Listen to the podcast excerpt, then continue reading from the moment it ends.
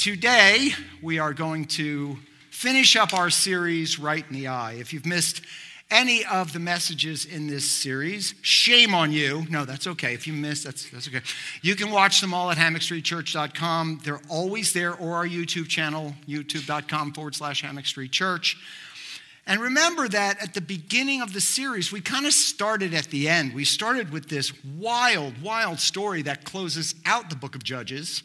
And that story set the stage for this theme, for the theme of these messages, which is that there's something in all of us that wants to do what we want to do, when we want to do it, and with whom we want to do it, uh, as long as nobody gets hurt. Of course, we hear that all the time. I don't care what you do as long as nobody gets hurt, which isn't necessarily the way to live your life, as you've seen. We've been talking about that theme throughout this series because there was a period in the history of Israel when that's exactly what everybody did.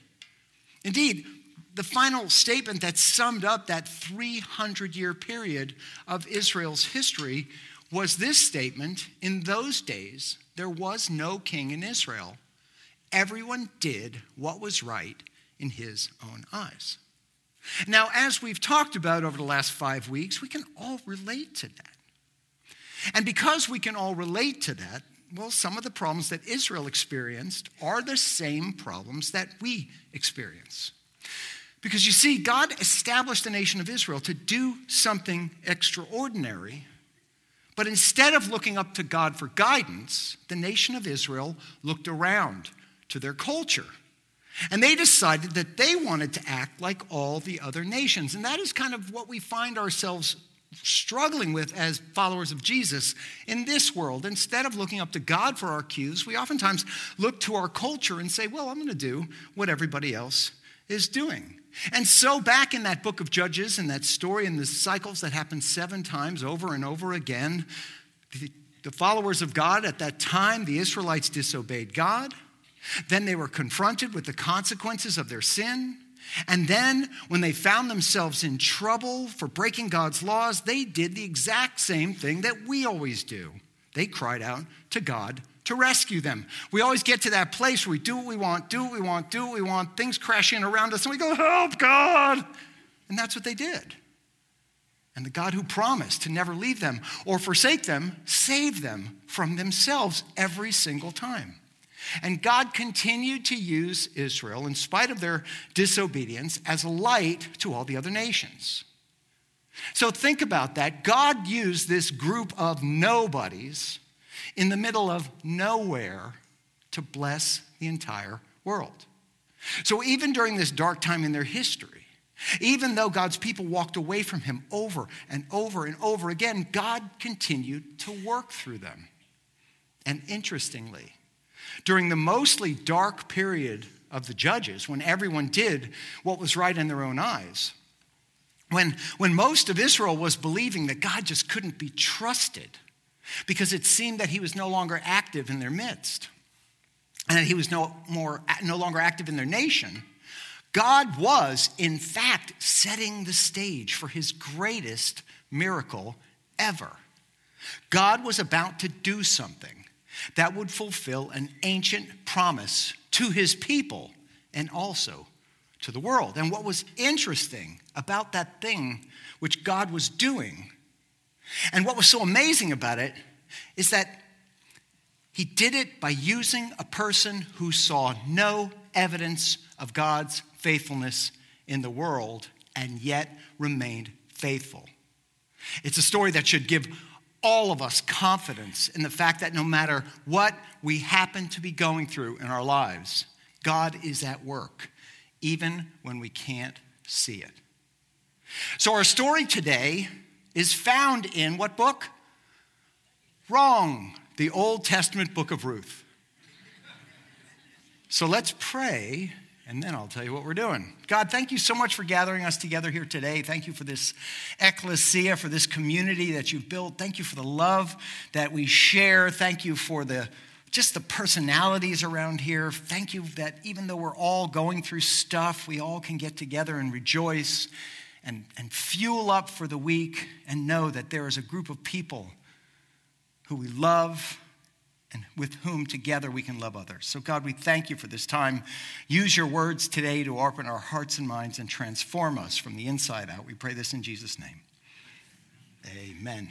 All right, so if you have been part of a church community or this church community for a while, you have probably at least heard of, or maybe you've read, the story of Ruth. And as we saw, if some of you are tracking closely with this series, you're going, wait a minute, I thought this was a series about judges. Why are we going to be looking at Ruth for the last sermon in a series on judges? Well, though you might not be aware of it, the story of Ruth actually takes place in that period of time, takes place during the period of Judges. And the story of Ruth represents a high watermark of the Judges period. And it even continues to pave the way for a miracle that would take place a thousand years in the future from them. All right, so intrigued yet? Hopefully you are, because with the background in mind, here is the story. We go to the book of Ruth, chapter 1 verse 1. And here's where you find it out. In the days when the judges ruled, okay, so that's how we know it took place during Judges, right? In the days that the judges ruled, there was a famine in the land. So a man from Bethlehem in Judah, together with his wife and two sons, went to live for a while in the country of Moab. All right, so let's take a look at a map. We can get our bearings here. This is a map of the ancient Holy Land. You don't need to be able to necessarily read the words, just look for the purple. You see the purple? That is the kingdom of Moab. If you see the little blue spot sitting next to the purple over there, that's the Dead Sea. And go further to the left, go further, and you'll see the kingdom of Judah. So, across the Dead Sea to the east from Judah was the ancient nation of Moab. And when there was a famine in Israel, a man took his family over to Moab in search of food. All right, let's continue on in the text. Verse 2 The man's name was Elimelech, and his wife's name was Naomi. And the names of their two sons were Mahlon and Chilion. And they were Ephrathites from Bethlehem, Judah, and they went to Moab to live there. So Elimelech or Elimelech and his wife Naomi and their four children, or their two children, were Jews from the tribe of Ephraim who were living in Bethlehem. Bethlehem, Bethlehem. That place sounds familiar, doesn't it? Hmm, okay. So they then left there and went to the land of the Moabites in search of a better life. And so they arrived in Moab and set out to find wives for their sons. But they encountered a problem in Moab. All the available women in Moab were, and you're not going to believe this, Moabites. I know, shocking, right? And God's law, which was handed down by Moses, commanded the Jews not to marry foreign women. Now, before we continue on thinking that's some kind of racist thing or prejudice thing, you need to understand it was not racist or racial in any way at all. The truth is, in those days, nobody thought that way.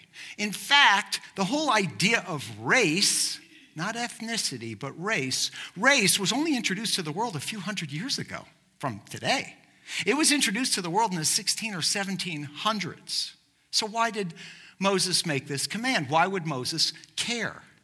Well, Moses' command was simply to keep the Jewish people from worshiping other gods. Because back then, when a person married someone from another culture, they married their gods as well. They kind of got into their gods as well. And as you remember from the story of King Solomon, that was part of his issue. He had a thousand wives. A thousand wives, guys, just let that sit for a while. A thousand wives. And they all had other gods and goddesses. So, guess what? He had shrines and he had altars to all those gods and goddesses. But God commanded his ancient people, don't do that. In fact, here's what he said in Exodus 20, verse 3. By the way, this is one of the big ten, one of the Ten Commandments. You shall have no other gods before me. But Elimelech or Elimelech and Naomi didn't listen, and each of their boys married a Moabite woman. One named Orpah, not Oprah, but Orpah, and the other Ruth. Ruth. Is that who the book is named after? Shh, we'll get there. But sadly, before too long, Elimelech, Naomi's husband, died, and she was left with her two sons. And then, after they had lived in Moab about 10 years, both Mahlon and Chilion also died. And Naomi was left without her two sons and without her husband. All right. This left Naomi, and I want you to see this, a Jewish woman stuck in Moab, a foreign country, with only her two Moabite daughters in law. Then Naomi heard that God was blessing Israel again. So the famine was over. God's blessing Israel again. So, verse 6, she and her Moabite daughters in law prepared to return back to Israel from there. But after they'd set off for Bethlehem, Naomi was having second thoughts about bringing her daughters in law back to Israel with her. So she said to them, So remember, here's what she's doing. These are Moabite girls that are now going to go back to Israel, so they would be the foreigners. So Naomi says to her daughters in law, Go back, each of you, to your mother's home. May the Lord show you kindness as you have shown kindness to your dead husbands and to me. May the Lord grant that each of you will find rest in the home of another husband. In other words, go back to Moab, find yourself a Moabite husband. That's the best way for your life to go. Well, after a little bit of that game we all play, you know, no, I insist. No, I insist. No, I insist. You know, like when you're fighting over a check, when you go out to lunch with a friend, that sort of thing. That's what they're doing. After a little bit of that, Orpah kissed her mother in law goodbye. So Orpah left. She said, I'm going back to Moab, good idea. But Ruth didn't go. Ruth clung to her. So, not only was that a very magnanimous gesture for Ruth, but it was also a very perilous, very dangerous choice. It was a dangerous time in history for women, especially for single women or widowed women. But Ruth, well, she was in it to win it. So she told Naomi this where you go, I will go. And where you stay, I will stay. Your people will be my people, and your God, my God. Where you die, I will die, and there I will be buried. May the Lord deal with me, be it ever so severely, if even death separates you and me. Now, boy, that's some, that's some loyalty, isn't it? Ruth was very loyal to her mother in law, Naomi, even though her husband was gone. With that, Ruth, the young Moabite widow, and Naomi, the older Israelite widow, made their way back to Bethlehem. And verse 19, when they arrived in Bethlehem, the whole town was stirred because of them. And the women exclaimed, Can this be Naomi? Like she had been gone for 10 years. They were like, Wow, is this really Naomi? You look great. You haven't aged a day, right? When they arrived back in town, the people recognized Naomi. And they wanted to know, Naomi, where have you been all these years? And the struggle weary Naomi, I mean, think about what Naomi went through for those, those 10 years. Lost both her sons, she lost her husband, one of her daughters in law went back. And so she responded to them, saying, Don't call me Naomi. Call me Mara, because the Almighty has made my life very bitter. That's what Mara means in Hebrew. It means bitter. She continued, I went away full, but the Lord has brought me back empty. Why call me Naomi? The Lord has afflicted me. The Almighty has brought misfortune upon me. And if we had a trombone, we'd go womp, womp, womp. She's really like, she's bumming, right? This is bad. She said, in other words, God, if there is a God, He doesn't know me. He doesn't hear my prayers. Clearly, He's not that into me. See, in that moment, Naomi's life mirrored the experience of the entire nation of Israel during that period. Because it seemed to them during that period of judges that God had abandoned them. But now I want you to see this God hadn't abandoned Naomi. In fact, She's one of the very, very small number of women during this period in ancient history whose story has survived to this day, whose name is known to this day.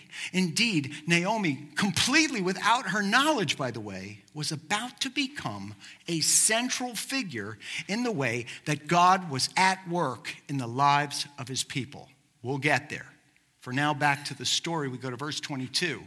So Naomi returned from Moab, accompanied by Ruth the Moabite, her daughter in law, arriving in Bethlehem as the barley harvest was beginning.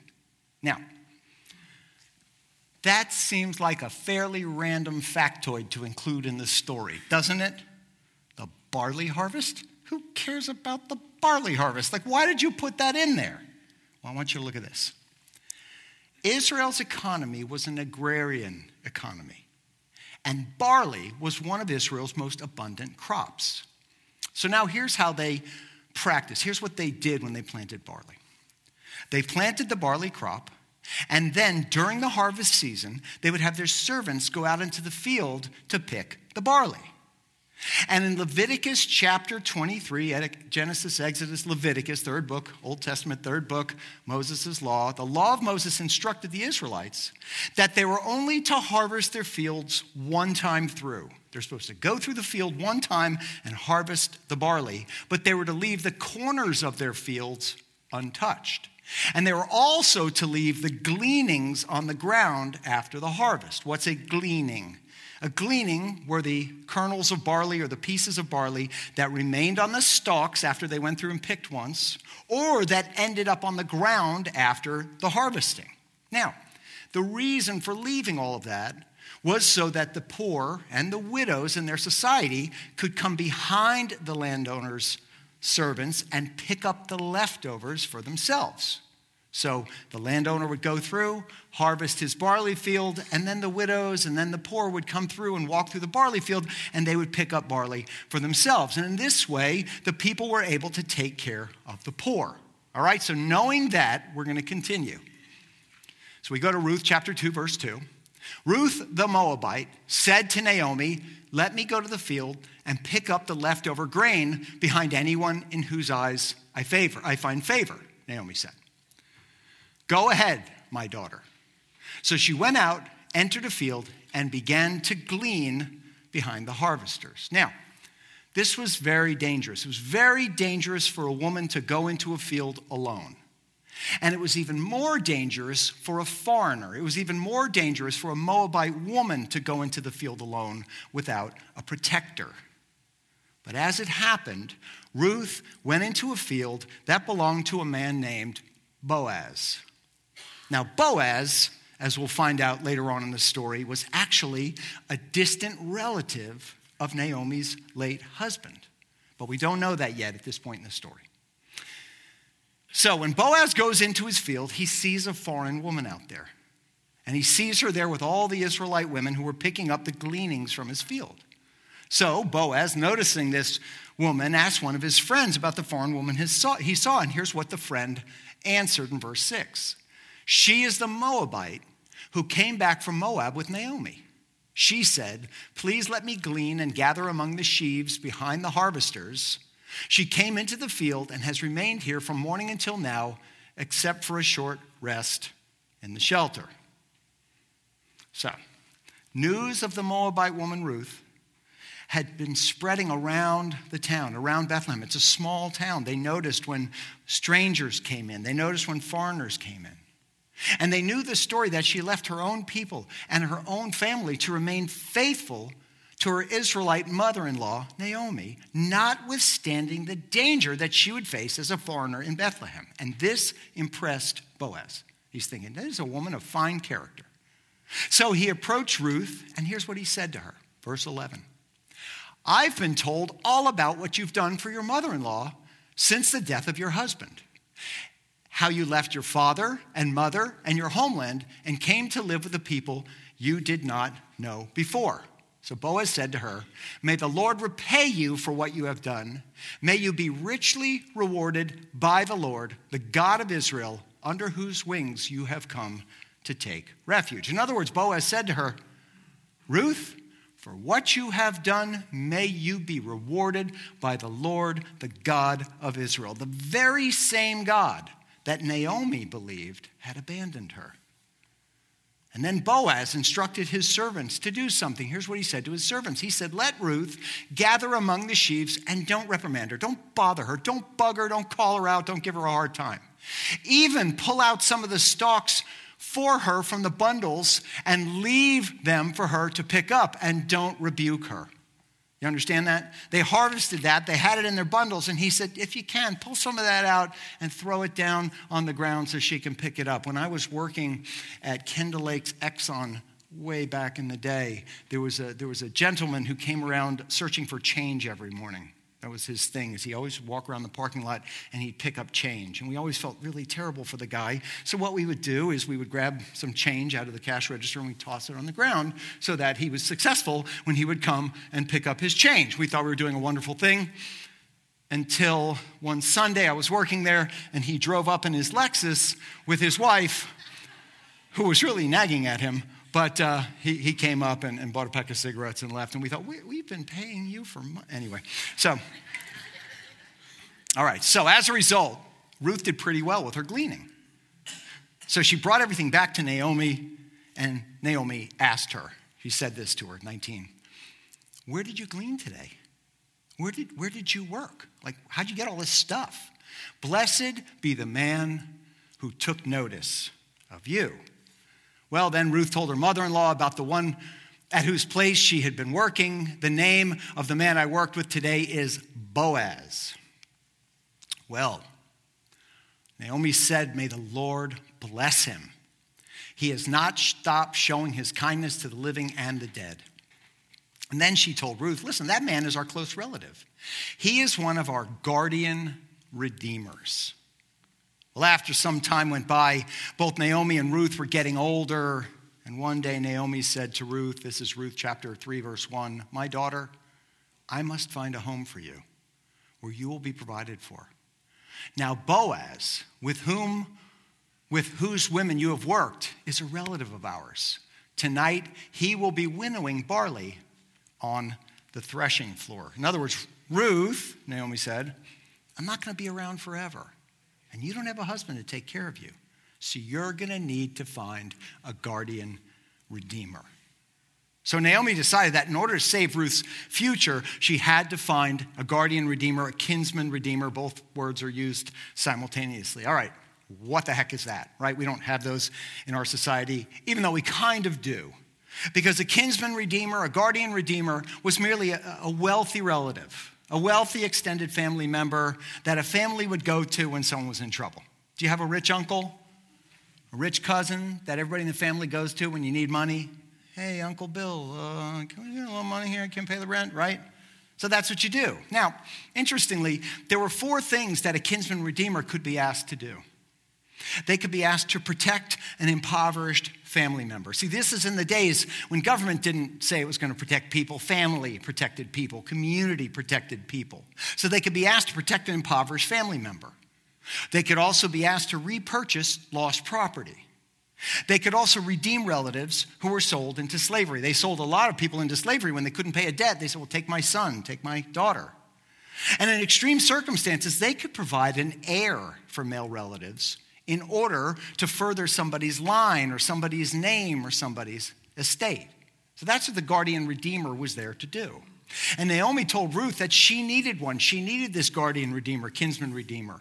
And the only way that a kinsman redeemer could save Ruth, seeing that she was a foreigner, she was a Moabite, she was not actually a member of Naomi's family, the only way that a kinsman redeemer could save her would be to marry her.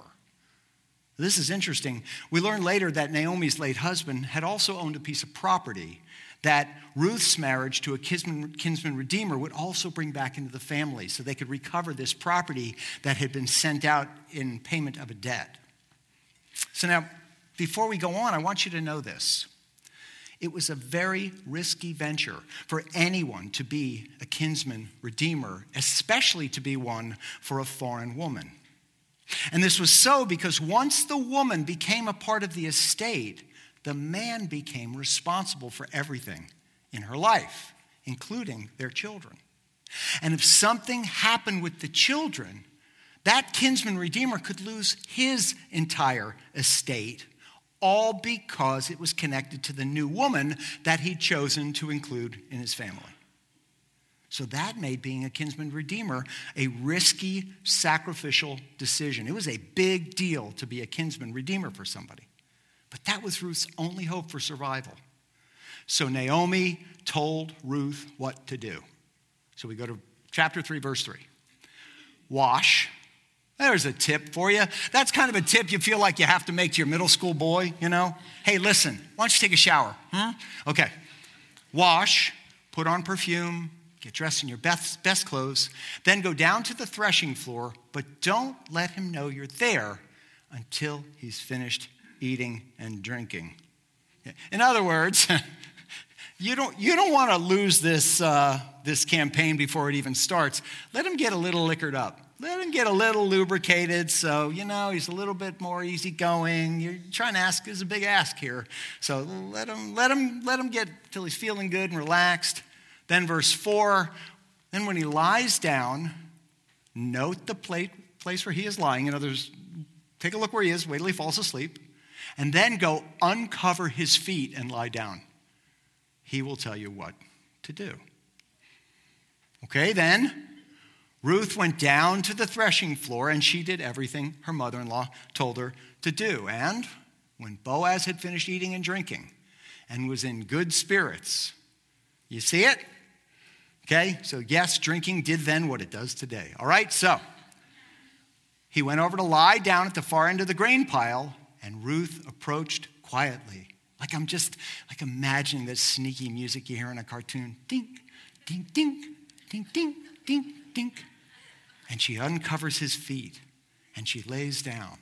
So he doesn't notice her there. But then in the middle of the night, something startled the man. Anybody have a dog that sleeps in bed with them? In the middle of the night, you're like, what the? That's kind of okay, so that's the feeling.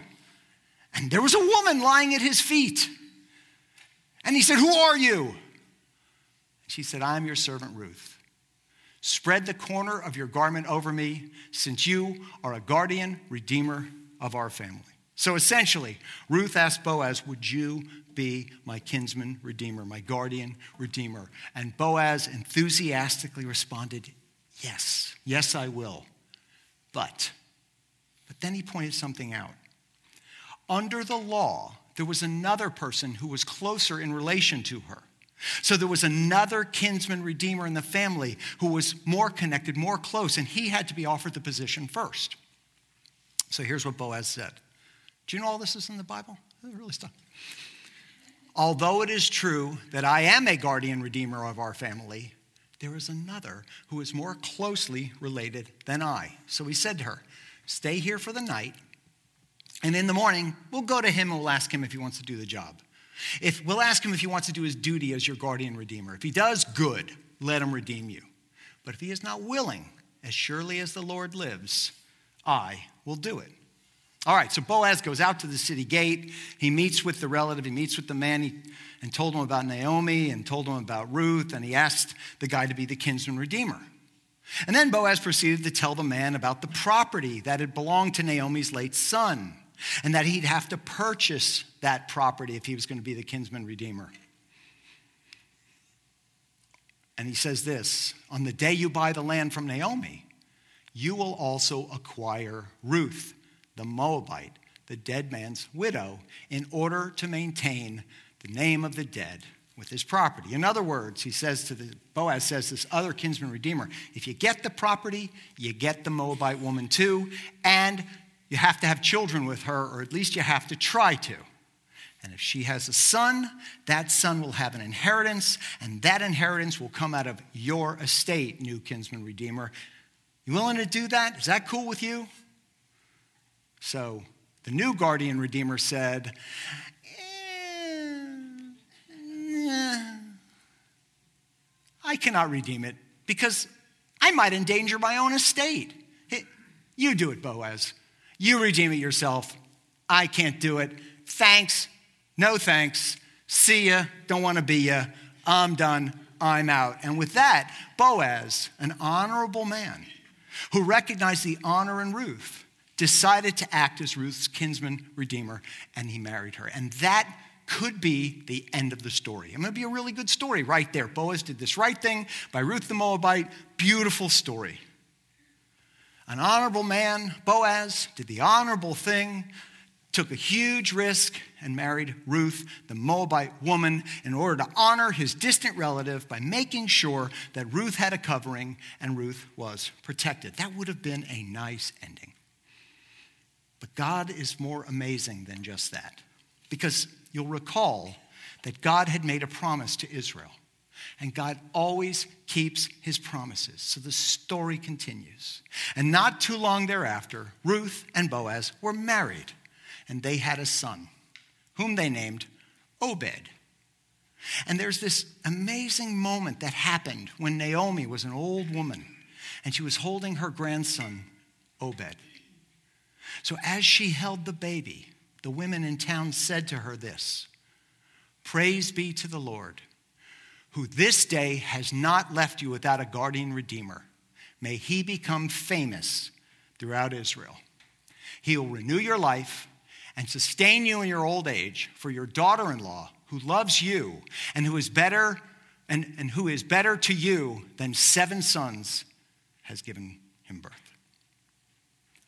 God was faithful here. God had not abandoned Naomi after all. Remember Naomi who said, Oh, just call me Mara, just call me bitter. God's abandoned me. No, he didn't. He took care of everything like he promised that he would, and Naomi lived to see that God had redeemed her and her whole family. All right, fast forward a little bit Naomi, Boaz, Ruth, they all die eventually. And Obed grows up, and he has a son as well. And Obed's son's name was Jesse. And Jesse, well, he had a lot of sons. And one day, God spoke through the prophet Samuel and said this He said to the prophet Samuel, Samuel, fill your horn with oil and be on your way. I am sending you to Jesse of Bethlehem. I have chosen one of his sons to be king. I'm sending you, Jesse. I'm sending you to Jesse, the son of Obed. Obed, the son of Boaz, who took a risk and married a Moabite woman in an era when it seemed like God had abandoned the nation. I have chosen one of his sons to be the king. So Samuel went to Jesse and asked to see his sons because God had chosen one of them to be the king. And then, now we go to 1 Samuel 16. Jesse had seven of his sons pass before Samuel. But Samuel said to him, The Lord has not chosen these. So he asked Jesse, Are these all the sons you have? To which Jesse replied, Well, no, actually, they're still the youngest. He is tending sheep. Send for him. We will not sit down until he arrives. So he sent for him and had him brought in. And with that, David the future king of Israel, the future greatest king of Israel, the son of Jesse, the son of Obed, the son of Boaz, the husband of Ruth the Moabite, who was faithful to her mother in law, broke onto the scene. And years later, another prophet named Nathan appeared. And speaking on behalf of God, he said this to David Your house and your kingdom will endure forever before me. Your throne will be established forever. And from that day forward, the Jewish people recognized that the Savior of the world would come from the lineage and the line of David, the son of Jesse, the son of Obed, the son of Boaz, the husband of Ruth, the Moabite. Well, David had a son who had a son who had a son. And 24 pregnancies later, According to the gospel writer Matthew, Eleazar, the father of Matthan, and Matthan, the father of Jacob, and Jacob, the father of Joseph, the husband of Mary. And Mary was the mother of Jesus, who is called the Messiah. 25 pregnancies later, Jesus, the Son of God, the Messiah, was born. And throughout his life, he would be referred to as not only the Messiah, the Son of God, but as Jesus, but as Jesus, the son of David, because he was born in Bethlehem, the city of David, the home of Naomi, who would bring a Moabite woman to marry Boaz, who would have a son, who would have a son, who had sons, all leading to many years later, Jesus. Now, watch this. When Jesus was born, wise men sought him out, and they announced that a king had been born. And not only did they believe it, but the reigning king at the time, King Herod, believed it too. And he did everything he could to eliminate the king that had been born. And then, after more years had passed, Jesus would stand in front of Pontius Pilate, the governor of Judea, that was appointed by Tiberius, the emperor of Rome. And Pilate would say to Jesus, just moments away from sending him to his execution, Are you the king of the Jews? And Jesus would respond, You said it. But Jesus would clarify, But my kingdom is not of this world. Jesus' kingdom is a kingdom of heart. Jesus' kingdom is a kingdom of conscience.